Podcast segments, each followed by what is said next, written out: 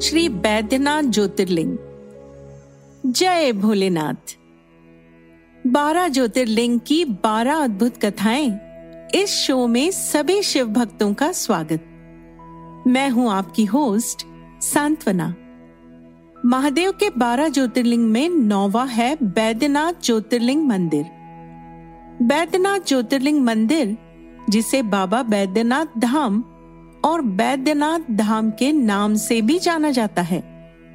शिव का सबसे पवित्र निवास स्थान माना जाता है। ये भारत के झारखंड राज्य के संथाल परगना में देवघर में स्थित है। ये एक मंदिर परिसर है, जिसमें बाबा बैद्यनाथ का मुख्य मंदिर है, जहाँ ज्योतिर्लिंग स्थापित है और 21 अन्य मंदिर हैं। देवी पार्वती, गणेश, ब्रह्मा काल भैरव हनुमान, सरस्वती, सूर्य, राम लक्ष्मण जानकी, गंगा, काली, अन्नपूर्णा और लक्ष्मी नारायण के कुछ मंदिर इस मंदिर परिसर में स्थित हैं।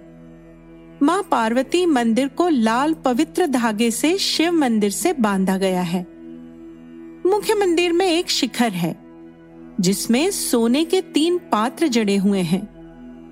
ये गिद्धौर के महाराजा राजा पूरन सिंह द्वारा उपहार में दिए गए थे।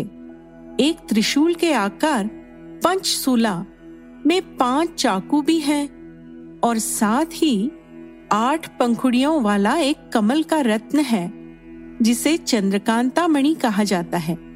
भगवान के सामने एक विशाल नंदी है। बैद्यनाथ धाम आठवीं शताब्दी ईसवी में अंतिम गुप्त सम्राट आदित्य सेन गुप्त के शासन काल से प्रसिद्ध है।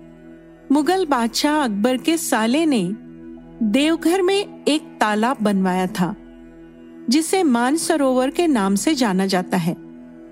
ऐसा प्रतीत होता है कि भारत में मुस्लिम शासन के दौरान भी इस मंदिर ने अपना महत्व बनाए रखा था।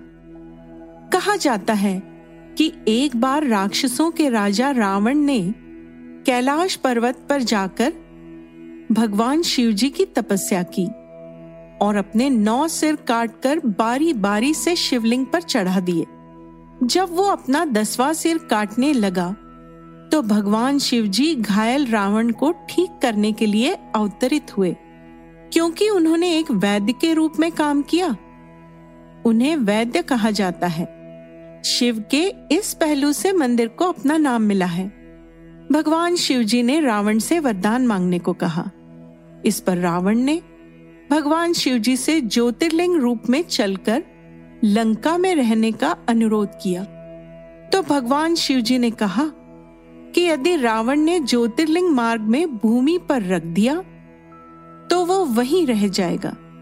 रावण ज्योतिर्लिंग लेकर चल दिया। चलते चलते उसे लघुशंका के लिए जाना था तो वो एक राहगीर को शिवलिंग थमाकर लघुशंका के लिए चला गया। उस राहगीर से जब शिवलिंग का बोझ सहन नहीं हुआ तो उसने उसे वहीं रख दिया। जब रावण लौटकर आया तो उसने देखा कि शिवलिंग मार्ग पर रखा हुआ है। उसने उसे उठाने की बहुत कोशिश की, लेकिन वो नहीं उठा। हार कर रावण लंका चला गया।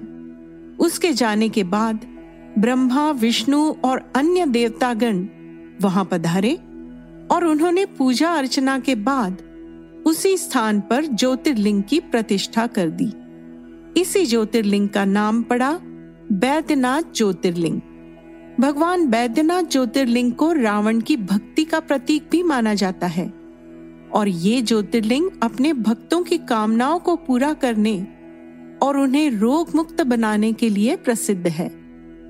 श्री बैद्यनाथ ज्योतिर्लिंग की जानकारी आप सुन रहे हैं बारह ज्योतिर्लिंग की बारह अद्भुत कथाएँ इस शो में। क्या आप इसके बारे में पहले से जानते थे? श्री बैद्यनाथ की ये जानकारी आपको कैसी लगी? हमें कमेंट करके अवश्य बताएँ। बिंच स्पॉट्स ऐप पर सुनिए अपनी बारह ज्योतिर्लिंगों की पौराणिक कथाएँ तथा जानकारी।